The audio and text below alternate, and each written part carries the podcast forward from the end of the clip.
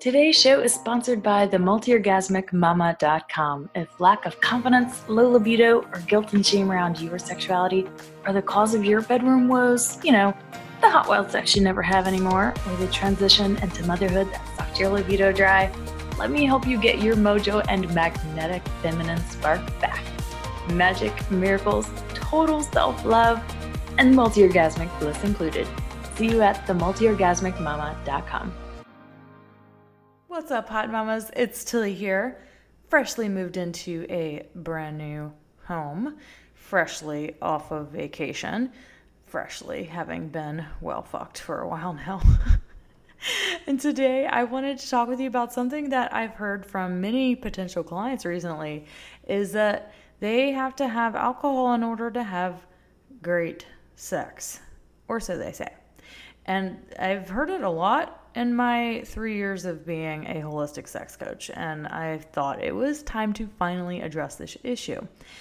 So, I've heard that this is a struggle, that many of you have to have a glass of wine or alcohol in order to get in the moment enough to have great sex, which is hilarious when I hear this because what I'm thinking as a sex coach and through my therapy lens, is that when you all tell me this, number one, I think you absolutely have no idea what great sex is then, and you absolutely have not had the best sex of your life or even great sex if you consider tipsy or drunk sex great.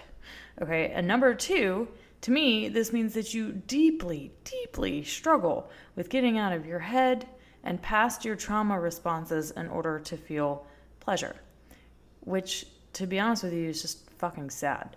But I think it's even more sad that the bar is so low on what great sex even is because most people they, they what they think is great sex is actually not even that great because they don't even know or have the education around what's even possible for their bodies to experience. So today, I wanted to discuss why this happens and what you can do about it. So tipsy sex or drunk sex can feel I'm, I'm using air quotes here, great, minus the hangover in the morning and lack of emotional connection. Because what happens is that your brain on alcohol is bypassing all of the guards and the blocks to pleasure, making you feel uninhibited and carefree.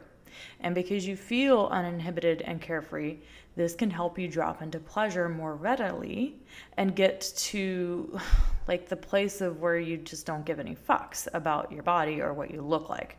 So this often has to do with the alcohol gets you to the uninhibited state. But the thing is, is you don't need that to get there. You're not really in your body and you're not really deeply connected when you're having drunk or tipsy sex. So it just feels that way in the moment because the inhibitions are suddenly gone. So we could all probably agree that the best sex happens when you're not thinking about it or when you're so connected to your partner and so in that moment and in the present that the world could literally be crashing down around you and you wouldn't even know and you wouldn't even fucking care because you are on another planet. You're so present and in the moment. So I call this planet If I had to create a name for this planet or state that we all go into, it would be the wild primal impulse of humanity planet or I don't know, something like that. But that's what I want. That's what I like to think about it. This is a place where you can go when your cortical thinking brain shuts off and you're able to be present and in the moment and stay connected and focused on the pleasure. This is something that I talked about uh, years ago when I first started my business. I did a live on this, but I feel called to tell you about it again. When I had my babies, my first one was born unassisted at home.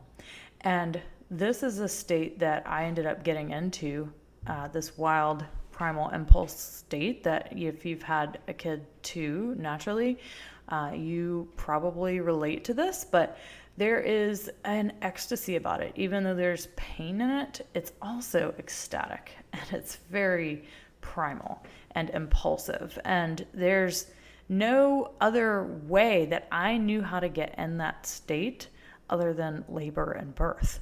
And I just remember thinking that if I could if I knew how to get myself in that state, then sex could be amazing. Like, I would have so much more access to pleasure. Like, it would be easy to drop into my body. But I didn't know how to do that outside of labor and birth.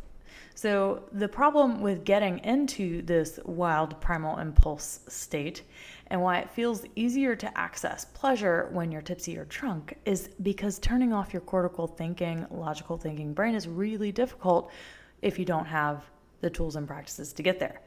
And since we've all been conditioned to stay in our logical thinking brain and our society praises us for being there all of the time and for our intelligence, we tend to do it out of habituation and also because staying in your logical thinking brain is a trauma response in regards to pleasure. So it's often a flight response from being in your body. Sometimes when it doesn't feel safe. There's no safety in your body to experience pleasure because of big T or little t traumas or because of negative negative conditioning. Your your body will go into your head all of the time as a trauma response.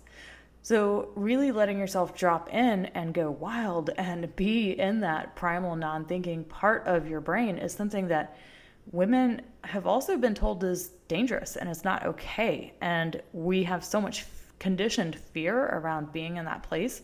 And this goes into not even just conditioning from, uh, you know, whatever religion you might have got brought up in that, you know, shamed you for being in that place, but also it goes back generationally to you know, 400 years ago when women who were actually in touch with their sexuality were being burned at the stake simply because they knew how to be alive and they knew how to feel and tap into that ecstatic primal state. But because it was so feared by patriarchy, by the powers that be, for women to be in that state, they knew the power in that state. They wanted to burn every woman that knew about that and knew how to access that. so here's a little bit of Tilly's witchy side coming out. Uh, getting into that wild primal state is really what they knew back then that was being heavily judged. And they knew how to do it without drugs or alcohol. Those women knew how to get there, and because it was feared by society, uh, they we kind of lost that art and here we are 400 years later in 2020 and we all wonder why the hell it's so hard for us to actually get in our bodies and stop frickin' thinking about the to do list and all of the things that we should be doing instead of experiencing pleasure and amazing sex. all right. So, really, the secret to having great sex without alcohol, there are three points that I want to share with you today. The first is to know that sex is not indeed great if you have to have alcohol to have it. And you are very well mistaken if you think that that's the best sex you could ever have. Oh, no, no, no, honey. It could be so much better. But you don't know because you don't have the tools and the practices to have amazing, emotionally connected, sober sex without inhibitions or hangups or blocks to pleasure and confidence. The second thing is that you need to understand that if it takes alcohol for it to be great, that this most likely means that you have lots of blocks to pleasure, turn on, and feeling confident and sexy in your body, as well as blocks to intimacy and connection. And then you need to go and seek out the support to break through those blocks and traumas. And then the third thing is that you need to start using breath, your breath, to consciously move and break through those blocks to pleasure. This is something that you can do on your own. It's super simple and easy.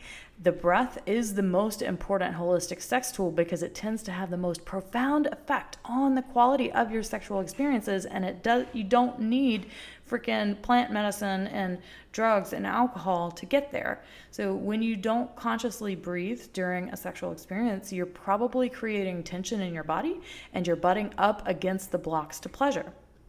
But if you breathe deeply and fully in and out of your mouth, this is going to help you move through those blocks as well as to relax the rest of your body. You do it in childbirth, you do it when you hurt yourself and you move through the pain. The breath is the most powerful tool you have to move through pleasure blocks and nervous system responses, such as the fight, flight, freeze, or fawn during the sexual experience itself.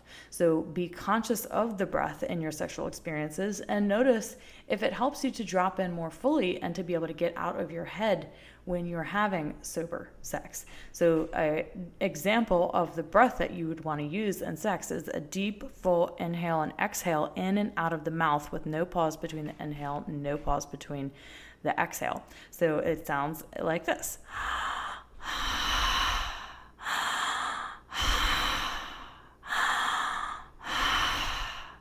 And of course, you can add in sound, and you should be sounding during sex.